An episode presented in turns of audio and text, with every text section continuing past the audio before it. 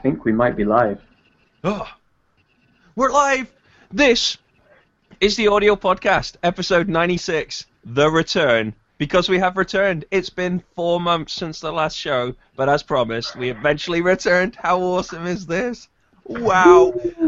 I am an incredibly. I have a. I have, the, the celebrations are ongoing on camera as we see. I'm Scott here, and as always, I'm joined by. Samuel Freeman, I'm here, and we also have the wonderful and Adam Yanch. And of course, today we have the traditional audio podcast show structure. So we're going to talk some news, we've got some other, and we're going to do some plunder.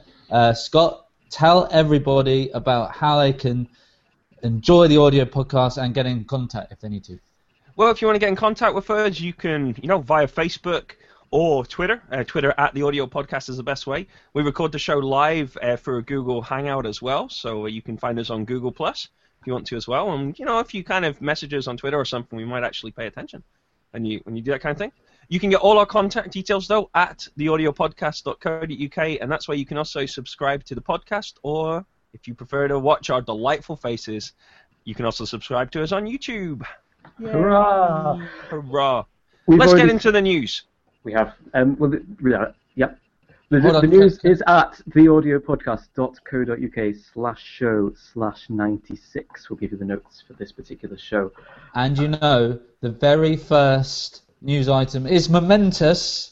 Is momentous. It might seem like a small thing, but it's actually incredibly significant in the audio world. It is that Motu, you no longer need to log in to download Motu drivers on their website. Yes. That is good. Yes. I know that seems like such a small thing, but it was so frustrating because you don't. Why do you need to log in to download the driver for your 828 or something? You know, it's not like someone's going to download it and cause terror or anything like that because they don't have a an account with Motu. It's just a convenience thing, but it's uh, it's a nice little thing that's just happened, and uh, It is cool, Yeah. isn't it? it it's just cool. It used to be every time you wanted to plug the sound card into a different computer, you'd have to reset the password and it automatically. So, yeah, that did for me anyway. That is very yes, yeah. It, it is great news. It is great news. and also in the world of uh, you know, kind of drivers and compatibility, Pro Tools have also announced full and complete compatibility with OS X 10.9. Yes. Now, does it seem to you like that was very quick for Pro Tools? Usually it takes months and months. Yes, I would agree. Yeah. Years, I- in fact. I was surprised when I found out. So it's version 11.0.3. That is compatible with macOS 10.9 Mavericks. Um, but it isn't compatible with the new version of Windows uh, 8.1. So if you've got 8.1 and you want to use Pro Tools, you'll have to wait a little longer. I guess it's Pro Tools are moving through the version numbers much quicker now, aren't they? Though I'm saying there's been a real, a real acceleration, hasn't there, in terms of moving through the moving through the major number releases, and I guess that probably means that if their intention is to kind of you know get to like do a Pro Tools 12, Pro Tools 13 release in the next couple of years, then you know you really you can you can no longer spend six to nine months getting support established for current OSs, can you anymore? It's just Well, I wonder if the update to 10 and 11 has actually made it easier for Pro Tools, for Avid to keep Pro Tools up to date. Pro As Tools is a lot more open to other sound cards and stuff than it ever used to be. Like they've got like the whole USB sound card thing, so maybe it's just, as you say, with the newer versions, it's just closer to a bit more like what normal software would be. I don't know. Uh, I mean, all we can, what we can say now is it's incredibly positive. Users of 10.9 can now use Pro Tools. I believe that's both versions, Pro Tools 11 and uh, HD version.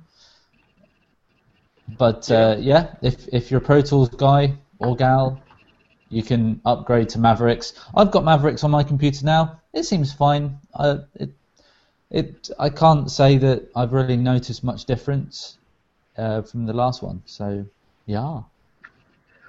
Yeah. No, it's it's cool. I to be honest, I've played with Mavericks a little bit. There was there was nothing about it that made me feel that I particularly needed to upgrade, other than I'm aware that I'm slowly falling off the bottom end of supported software. But Are you still on 6.8? Yeah, six Yeah, point eight. Happily, it's uh, you know it runs all the time. I can't remember the last time the machine crashed at all. Um, actually, yeah. I, I did restart it a couple of. I did restart it today actually before doing the show because I felt that the uptime on it was kind of about a year, so I felt that it'd probably, you know, be appropriate just to start the computer again Just to make sure the audio podcast went off without a hitch. without a hitch. Well, speaking of annual events, we have come to Christmas Advent time of year. We're in December now, and there are a number of people doing daily offers. Indeed so. So uh, the plugin the plugin alliance is running one. Yep. Interestingly, with the plugin alliance, every offer is actually available for 48 hours to encompass the time zones of the world. Ooh. Now, see the the plugin alliance one because they did a, a Black Friday sale, and I guess what they're doing now is basically doing the Black Friday sale but staggered over the month. So uh, it'll be a single plugin or two plugins a day that are down from their usual price, which is around usually average two hundred and fifty dollars to uh, I think it's like ninety nine dollars. So if there are any of those plugins that you've been really interested in, particular the Brainworx ones, they've got some other brands there under the umbrella, then definitely check out the Plugin Alliance daily deals for How, this how many people how many people do you think ever buy plugins at full price anymore? Because when you, when you con, con, consider Black Friday, Cyber Monday, Advent the Advent series, there's usually something around about Halloween as well. There's usually a summer sale as well. there's a, like a summer bumper sale kind of thing happens. There's usually something around Easter. It just seems I, I do wonder whether people you know because I know that whenever I'm wanting to buy something, if I, if there is any seasonal holiday even on the horizon, I generally just hold off for a couple of weeks, and inevitably it comes significantly cheaper at that point. That do just strikes me as a you know. I'd, I'd be interested in whether I'm you know, yeah. There you go. So the other one we have linked to is DV247. However, it is nigh on impossible to find these offers through their website. But if you're on their mailing list, then you will receive it through the email every day. They've got a different offer, which seems to be kind of kind of sporadic. On one one of the days was offering a guitar, the other time was offering a microphone plus preamp bundle. So yeah, every day in your inbox, if you sign up for DV twenty four seven to their marketing stuff, they will tell you what their offer is that day. hmm And yes, it's important to note with that one that we think you can only get that deal through the mailing list. So you can't go on the website and find it. I tried to because I don't like clicking links in emails, so I went to the website to try and find it. Couldn't find a jot. So you have to sign up with the DV247 mailing list, and then you get the link in the email. And we all love new stuff. And Cubase have released version 7.5. Sam, I believe you know more about this. Um, I do. So, yeah, that was released uh, the end of last week, I think.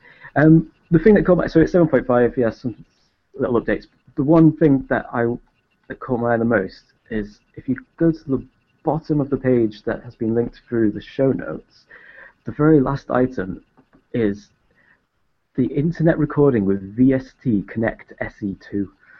So this is only in the 7.5 in Cubase 7.5. It's not included with Cubase Artist 7.5. But yeah, this is some sort of thing. Apparently, like Cubase, um, sorry, VST Connect is not itself new, but it's been extended to also support MIDI. Now, I I missed the release of the first version round of this. This is, appears to be remote recording, and now with MIDI, so you can talk to someone via webcam and also record into a session that way. That's pretty cool. If that if that works, I, yeah, I, I'd like to try this out just to see how good it is. Maybe we should do a version of the audio podcast using, although we'd all have to get Cubase 7.5. Yeah, I suppose you would need it running on both ends, wouldn't you? And I'll tell We're- you this: I'm not going to upgrade to Cubase or side grade to Cubase. Side grade to Cubase. Cross grade. Cross grade to Cubase.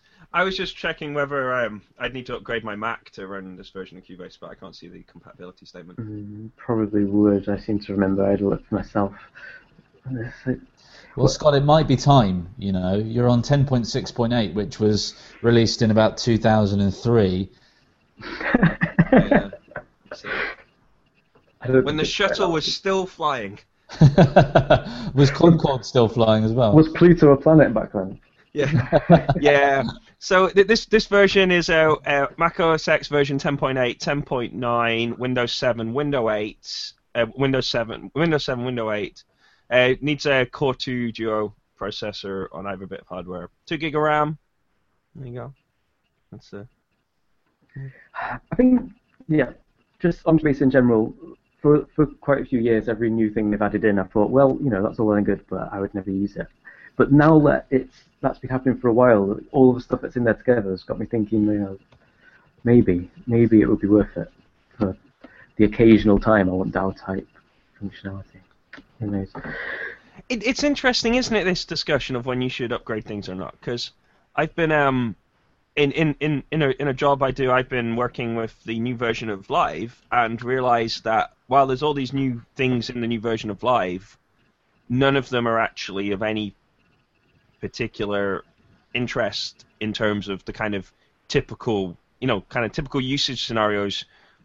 Ev- everything I would previously have done, I can continue to do, and that's perfectly fine. But none of the there, there aren't any of the new features which have particularly kind of grabbed me at any point and been like, oh, you should be using me, you should be using me, because it's just, you know, like you you become used to the tools inside the bit of software you're using, don't you? And then once you know how to do everything you need to do, it's only if some new scenario comes about that you need one of the new things that they become of interest. Otherwise, it's, you know, I mean, it just a, you know, that that's been my experience. I don't know how you guys have found it. I understand that um Adam, you upgraded to Logic Pro, didn't you, over the over the gap? Um, yes, I did. I got the new version Logic Pro X. Thought I'd give it a shot. It basically does most of what Logic Old does. It looks nicer. I'll give it that. Um, it's still the same layout though. You've still got your multiple panes and you can have your range window and it open opens an editor and all this kind of stuff. Not sure if much of the new stuff I've noticed. There are some bugs and some new things that are just completely confusing to me. There's a thing called alignment guides, which is an, an arrange window thing, and it ju- it's just a complete pain in the ass. Um, I don't know if I just uh, ruined our clean rating by saying that word there. Um, No, I think we're probably just about okay with one. okay, that's fine. I won't say it again.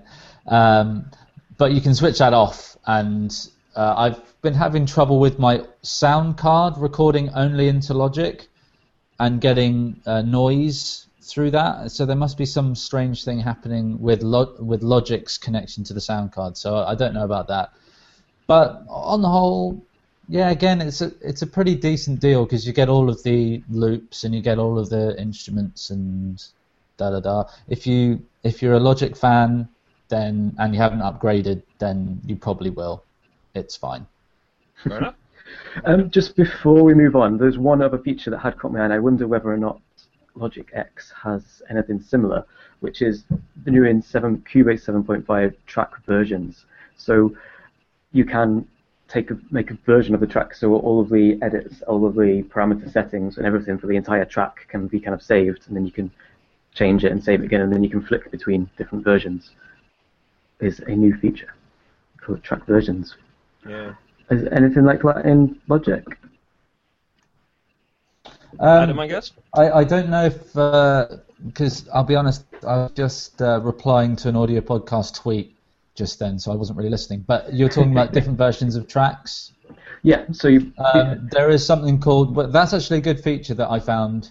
Um, it's called alternatives. So you can uh, say you've got to a particular point, but you don't. You, you're like, oh, I don't know if I want to change it all and experiment with this because it will ruin the old one. You'd normally create a new version of the whole file. now they've got that, yeah. yeah, now they've got a thing called alternatives, so you can create a new alternative, do all the edits you want, but you can switch back to the uh, the point at which you made that one, and it will go back to that. Or you can, Yeah, that sounds about the same as this. That's cool. Yeah, I like so that. I like the idea of that. that's a, that's a good upgrade thing, which I wouldn't have remembered if you hadn't have just mentioned that. Good stuff. Shall we move on? Okay. Yes.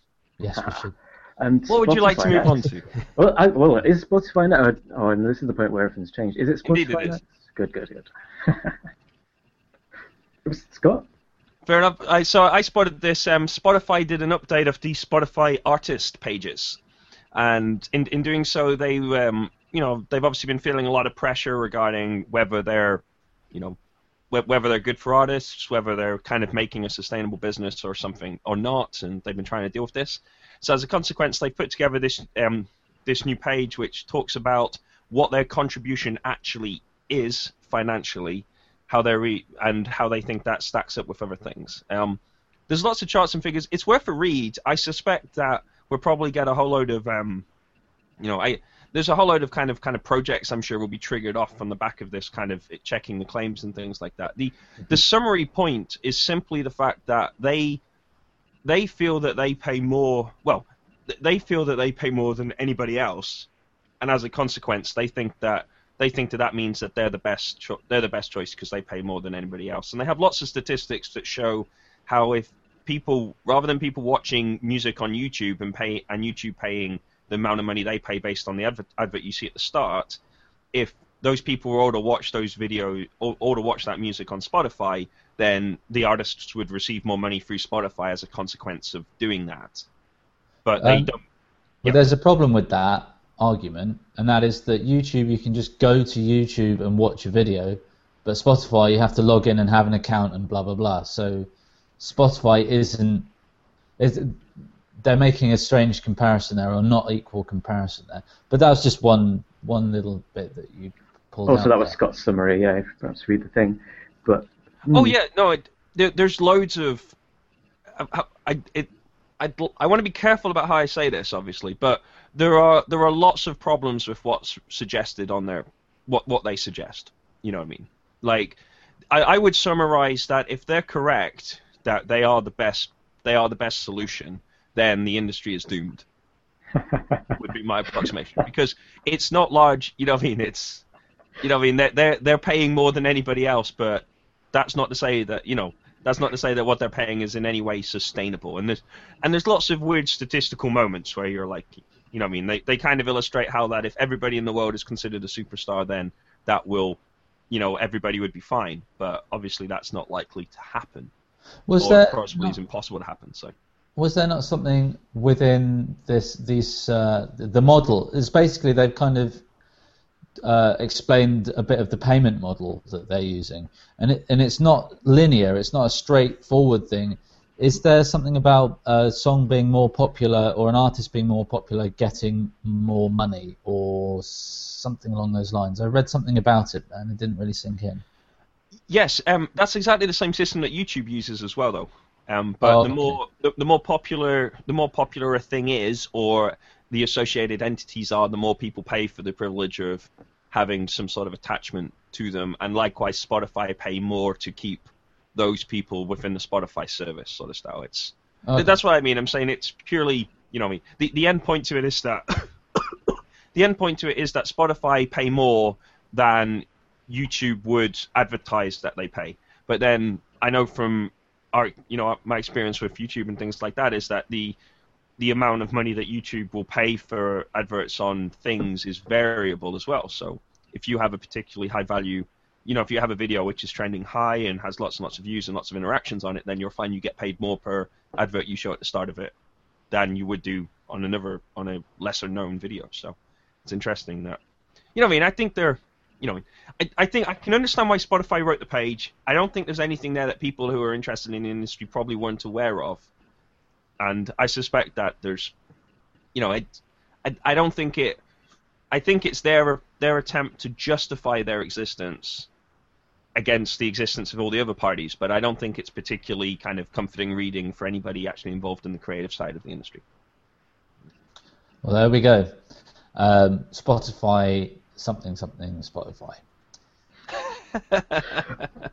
maybe instead of listening to Spotify, you just want to sit at home and noodle on your guitar and perhaps record into your iPad or such a device. Don't know. That sounds like a great idea. Hey, do you know Is what there you something that we can do that with? Because that would be incredible. It just so happens there is. Um, Jam Up Plug HD. It's a small little box that will fit onto your iOS device and has jack inputs for your guitar. Ta-da! Works with um, the old style connector and the new style connector via a via an adapter. That's, that's really not like a double feature, is it? But what I mean is it works by the old style connection. Yes.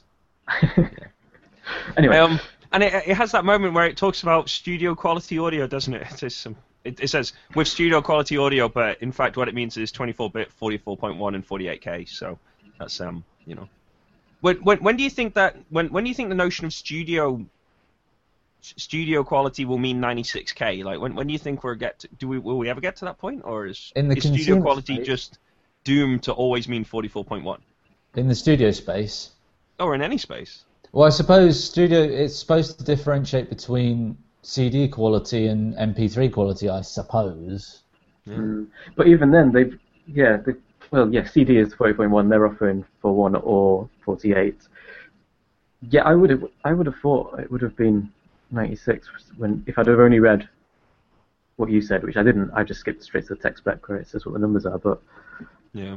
hmm, I think what we should do is try and get the uh, a new term adopted in the industry: ultra studio quality. I think the term would be HD audio. I think perhaps because when you've got HD video, isn't the audio on that ninety six or not? Not not necessarily. Does it? It depends, doesn't it? Let's not go there. Um, Video's Studio really HD. complicated. is really complicated. Yeah. is only slightly complicated. Oh, complicated. I, I like Adam's. What was it? Ultra, ultra studio quality. What were you suggesting, Adam? U- ultra ultra studio quality. I like that. We we should try and push that as a uh, as a box item, as a box label. That'd be nice. Yeah, Sam, you're not allowed to be involved in this because you want to call it HD. That We've we've just basically started a format war here, haven't we? Yeah, just just for fun. But but all it actually is is a name that represents the same thing. That's brilliant. It, it's a great one. Yeah. So it's been announced. It has a quarter-inch stereo phono jack to go in and a quarter-inch headphone jack to listen to. A, a, a quarter inch phono stereo phono jack. What what's that? No, like stereo jack. Yeah. I don't actually. So I was just messing with you. I was just messing with you. No, Um, that's what's oh- been written actually, which is probably came straight off their tech spec. Oh well, that's no good. Oh yeah, look at that. Cool. It, if no, it it comes says in, phone jack. It's not phono, like like telephone, phone jack. Yeah. yeah. no, I think what they really mean is uh, I don't know what they mean. Well, There like, I'm is a gonna stop phone there. jack, telephone which is exchange is like yeah, they- Yeah, but that's different. A, a telephone exchange jack is a POTS jack, isn't it? And it has a slightly wider, wider um, bit at the end. I'd say that they just call it that because it looks like an old telephone exchange jack. This bit here is there is a phone, there is a, f- a POTS phone jack, and that bit of the phone jack is wider than this bit. It's a different shape. There you go. The audio podcast supplying utterly useless information. Wouldn't it be great if if Scott had to pull that jack out and then we couldn't hear him and he was just pointing at a jack and then he put it back in? No, this is this is the point where we I like pointing at things on the video feed, of course. Um, yes, but that's good. I'm I'm usually the one that does that. Okay, I think we should move on to what is a very interesting story. Now, I think uh, Scott, did you put this one in? I think you should uh, introduce it, but I've got a little thing that I can mention here. Excellent stuff. So this is a a paper that I saw that that was released through uh one of the academic journals, and um, what it is is is the it's entitled on covert acu- acoustical mesh networks in the air, and essentially what it is is they have established a way of detecting what is being typed based on using the a built-in microphone and built-in speakers on a Lenovo laptop is what it is. And as a theoretical thing, it could work on any kind of laptop. However, it is a, an incredibly low bandwidth kind of thing. So you could use this to grab passwords, but you couldn't grab every keystroke. You could you'd have to you have to be selective in what you can send. But nonetheless, it is a theoretical possibility. No. So there you go. Very interesting. And that links in with something that I've been reading about, and I guess you two might have come across this as well. It's something called bad BIOS, um, and there's a there's a little write up about it in on Ars Technica, which was a few weeks ago.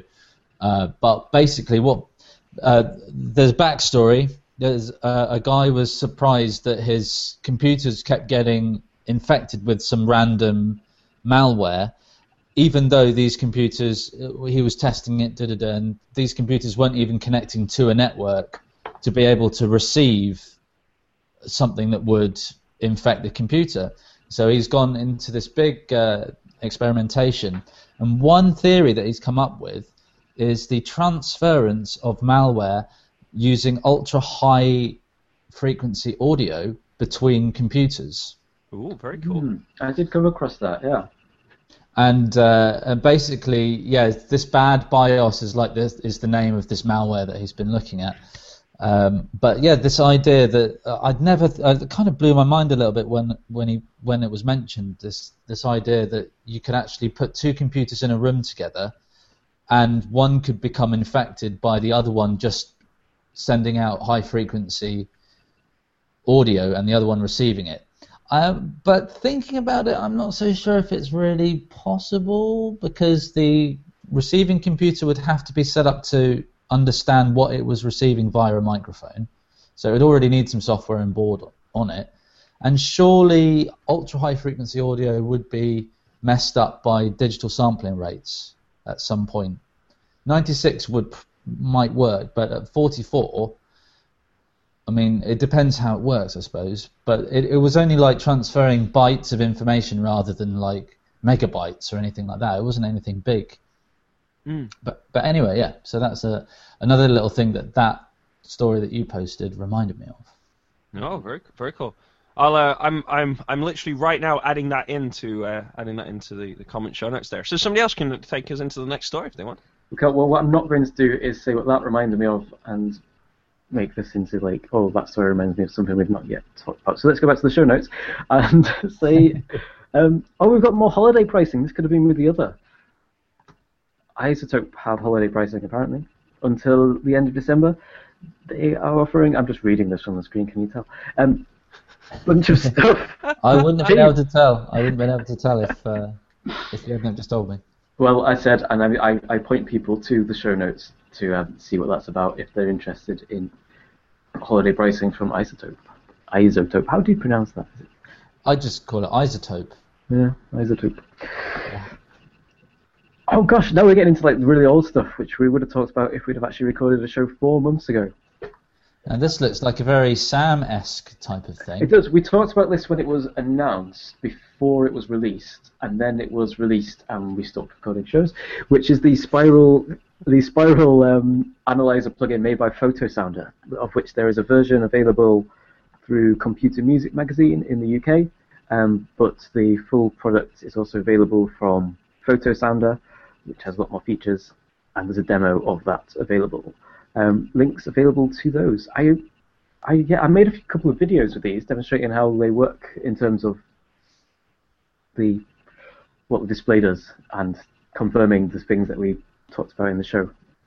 So yeah, I'll, I'll add a link to those if anyone's interested. A couple of short videos how they work and how you can work with it. Sweet, sweet. Cool. And from there we move on to the fact that Steinberg has added integration into Cubase and Nuendo for nectar points. So I, I have no idea how that works, but I suppose if you if you go to Sainsbury's or any other place that where you get nectar points, your nectar points will turn up there in Cubase and Nuendo, and somehow do something about making music. No, I'm kidding. I'm kidding. I think this is a. I think Sam can explain this one a bit better than I can. This is yeah. This is this is back to Sam here. Though I do love the fact that there is a quest to map every VST plugin known to man. I do love the idea that that is a uh, that is an outcome. I like that. Yeah, Sam. That's that's, that's what it is. This is Nectar made by someone. I forget who it's a long time ago. This is all stuff, but um, oh, it's made by Nektar Tech. These this is a company that started making quite nice looking hardware interfaces for which was originally, just for the Propellerhead Reason, but now they've expanded it for controlling other stuff. And at the time, whenever this was put, whenever this was posted, it was newly added for Cubase and Nuendo. That's it. It's old news, this one, but yeah. Well, some some other old news is the release of the. Oh, I'm choking. some other old news is the release of the uh, Chrome Web Lab Orchestra as well, which was uh, Google released this and is the code by which they they did a number of kind of projects with the Science Museum in London, which about kind of with ideas of kind of telepresence and those kind of those kind of ideas in it. And they have released all of the source they used to make it work. So it's um. I, mean, I thought that was kind of cool because I know some of our listeners are kind of into that, and I know that's an interest of some of us as well. So Yes, so if you want, if anyone, I guess this this is this is plunder category now, I suppose, but we haven't got there yet. Um, yeah, if well, you it would to be connect plunder if we had. Yeah, we should have if we'd rescheduled have that. rescheduled it. But yeah, if you wanted to do anything that connects HTML5 and JavaScript across WebSockets through Node.js and stuff like that, then to um, Max MSP or Max Runtime for doing MIDI stuff, then yeah, open source project here on GitHub that would help with that. Yeah. And with that, we come to the end of the news. Rules. And into the other section. Yeah. I like the other section. So, Into our vaguely and mysteriously named other section, which I think it should be called miscellaneous, but Scott uh, disagrees. yeah, we'll just call it other because then it's uh, yeah. So, Adam apparently Yes. has a tip about storing microphones. I do, and, and I still remember it uh, from four months ago. So this, the backstory to this is I moved house back in the summer, and when I was moving out of my old place, which was a block of flats in Bristol, uh, I was taking my rubbish out, and then there in the little place where all the bins were was a, a golf uh, club bag, and I was was, I was thinking, hey, that looks all right. You know, why would you chuck that out? And I had a look at it, and then all of a sudden I thought, holy moly, you could put microphone stands in there. And that's just genius because aren't microphone stands the most irritating thing to store and move? And carry. Got- oh, oh, oh, yes, and and here we go. We've got golf bags, golf related accessories. Perfect, absolute perfect. So uh, I took this this golf bag and it's sitting in my garage and it doesn't have any microphone stands in it right now. But should you want to carry multiple microphone stands, it's ready and waiting. That's brilliant, Adam. Thank you, thank you. Very cool, very cool. And Scott, you uh, supposedly you have a uh, a solution for cable tidying in a, a semi-permanent studio installation, but I don't know if you can remember it. Can you? No, I, I, I, I can, I can. This is um, I have, I have since uh, in the in the interviewing period completely trashed my uh, studio and turned completely rearranged it. And Sam Sam Freeman was very happy with the rearranged space, but uh, I'm still not convinced. Anyway, all this was was just um, this was a trick I keep using over and over again actually, which is to um, if you cut the end off Pringles tins. So they're open-ended on both ends. Then you can stuff cables down through them and as a consequence, it's so I know it's so obvious, but I found that as a um, as a consequence of this, if you're kind of constantly changing spaces and things, you know, moving things around and changing spaces like that, I found that doing that rather than taping cables down is so much quicker in terms of being able to move things. But also because they're a short length, you don't you don't have to worry about trying to get the cable the whole way through because you can literally push it, you know, push it in at one end, grab it the other end, and just put three or four in a line to give you kind of a variable length. So I find that's kind of quick, cool. But the really neat version of it is if you have a desk which has a lip, you know, at the front or the back, then what I actually do is I tape the Pringles tin to the underside of the lip at the back, and then you can actually put the cables in. So you have the cables constantly attached to the desk coming on and off like that. And I find that is, uh, Genius. And that, to me, that is exactly the kind of studio tip that you'd come up with, Scott, because I know you like Pringles. that's very true. I'm doing it. All I want to know now is can we combine your Pringles idea with my golf club bag idea and come up with this amazing solution for all of your studio storage needs? Well, perhaps, though, an even more exciting thing would be the four foot tall Pringle tin. well, the same the same diameter but four foot tall. Yes, yes, indeed so. So there I think we should um we should head out of the other section as as we as we maneuver into the plunder. I think we sh- we should formally acknowledge the fact that this sh- you know show 96 was intended to be recorded in September maybe or even earlier than that, and we have had this unintended prolonged holiday due to a variety of circumstances. But um and and you should not consider today's show as indication that normal service is to be resumed because normal service is not to be resumed just yet because of Christmas, I suspect. So. I, I think there is a hope amongst us that there will be a Christmas show because while Sam has some festive cheer, there's a lack of festive cheer between us. So we should. There is hope there will be a end of year Christmas special that will happen at some point before Christmas, and then I suspect we will return in January. But there is a commitment that the audio podcast does exist and will continue. So, but there isn't going to be a show every week again for until January. But there we go. At least. At least, Yes. But anyway, with that said, let's get into the plunder. Plunder. Rawr, rawr. I completely forgot that that's what we had to do, and so I just made up some completely random sounds. Well, did you find that your body was resonating while you made those sounds, Adam? Uh, yeah, yeah. In particular, uh, this bit right here, my left wrist. Um, but then I'm physiologically different to everyone in the entire world, so uh, I wouldn't take that as standard. Fair enough. Listen to the noise, has a diagram which uh, tells you which body parts resonate at which frequency. There we go. Hurrah. Four. Yes. Yeah, that would be the left shoulder. Oh yeah, yeah, definitely. definitely. Is the right shoulder slightly higher, isn't it? Five. 4.5. Uh, Now, it doesn't tell us whether certain body parts resonate to certain key changes. ooh. However, overthinking it are trying to find the greatest key change of all time and would value your opinion. Uh, Do you have an opinion about these key changes? Would they actually? Would they? Because like they, this isn't this a really old story? Like it's it's cool that it's their plunder, but I don't know if, if they. I haven't read it, and if they're open to um, suggestion, then I did notice that this was published in 2009. So I don't know if they're still interested. If they were interested, then they might have worked it out by now. Is there a follow up? Who knows? I, I couldn't find the follow up, no. But I, I thought it was kind of cool. Which which is your favorite? Do you have a favorite key change or favorite song out of the four tunes offered to us here? No. Fair enough. No. So But I- I, I do think- thoroughly enjoy key changes in pop music. Like I, I, I do take pleasure in laughing when it happens.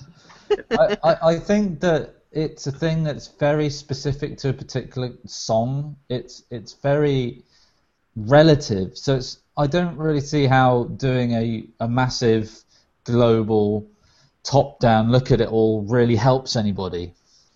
You know, I bet the Echo Nest have a like an API that could like calculate this actually. perhaps. Uh, Probably four. Probably four. Is that the answer or the question? Mo- uh, moving on, mo- moving on from key changes Four? to changes of a Wikipedian nature. Okay. I've lost the show notes. Hang on. That was so smooth. And there we're an online an online sonification project that lets lets you listen to to Wikipedia. Oh, yeah. So, is th- yeah, the, the sounds indicate additions or subtractions from Wikipedia articles, and uh, pitch changes according to the size of the edit. Now, I think this is absolutely awesome. Actually, I'm I'm I'm going on this here. This this is really awesome because I've been envisioning this kind of thing in my mind for a long time. Actually, for various projects I've been working with, because there's so many. As part of like lots of things I do, I, I kind of look after a couple of hundred websites, and I've always dreamed for a long time that there would be that I could listen to music in the background, and if everything is fine across all those websites, then the music just carries on. Like it, you know, it, I just enjoy the music. But the minute that some sort of problem occurs, that there would be some sort of change in the musical, that there would be some sort of change, so I could hear it. So instead of me having to sit here with this massive scrolling thing that constantly checks all the sites and tells me what's going on, instead I would just hear music. You know, the musical situation would tell me if things, you know, if things are okay, if things are under heavy load, if things are changing. And then when something catastrophic happens, it would immediately start playing high stress music. You know, like something that's kind of like a real kind of pace to it and real darkness and kind of, you know, stresses people out really quickly. I'd, I'd really love that to be in existence. Metallica. Oh yeah, something like that. You know, it's uh, you know, it'd be nice. It's like ah, that kind of that kind of effect. Oh no, Unforgiven 2 is playing. All these websites have just gone offline for no reason. Ah! That type of thing, yeah. There you go. Scott, you could create that. I mean, th- there's technology out there that would allow you to do that. Yes, I.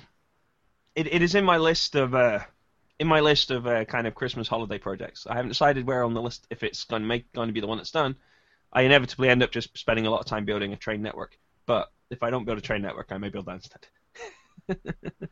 Shall we head on? Um, how about uh, iPhone text tones? What does Amy know about this article? Can we not head on? Can we pause there and like, or maybe I should put this in next week or something. But um, Q, the web audio is how that particular thing works. And when such things were first coming out, there was kind of two flavors. There was the Mozilla and there was the Web Audio API. And Firefox and Mozilla have decided to drop the one that they originally championed in favor of what's become the standard.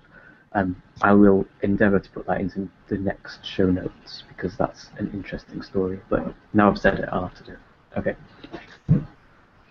Okay. So, um, Kelly Jacklin has an interesting document about, about the making of the iPhone text tone. Oh, I see. Like the, the standard one. Yes. How? What does it sound like? We can't play it because of uh, because we're not Nobody allowed has an to. iPhone. Oh yeah, well I certainly don't have an iPhone. Mine Sam, do you have an iPhone? "Boo-boo." No, I don't have an iPhone. No, no, no, no. Sam, does yours go beep beep like that? um, almost. Yeah, I, I have like yeah, mine doesn't have a camera or or anything like that. Yeah. Awesome. Well, there we go. We made it. Hooray! Oh, we've done it! Way! Hooray! Hooray! I don't know how long that show was. I think it was reasonably long. but, you Forty-five minutes, I reckon. 45 minutes, you reckon? Yeah. Let's see. Awesome stuff. So there we go. The the audio podcast. Are, are we going to commit to it or not? The intention is that the audio podcast will return for the Christmas special and end of year excitement. However, whether we actually manage to do it or not is a uh, is is a question yet to be proven. It's to be discussed. But that is that is definitely our intention. But for now, this was uh, show 96 of the audio podcast. The return. I'll say goodbye from Scott. That's me. And goodbye from Samuel Freeman. That's me. And Adam Jansch will also say goodbye. And Merry Christmas! Woo! Merry Christmas! I know I'm the stop button. Bye.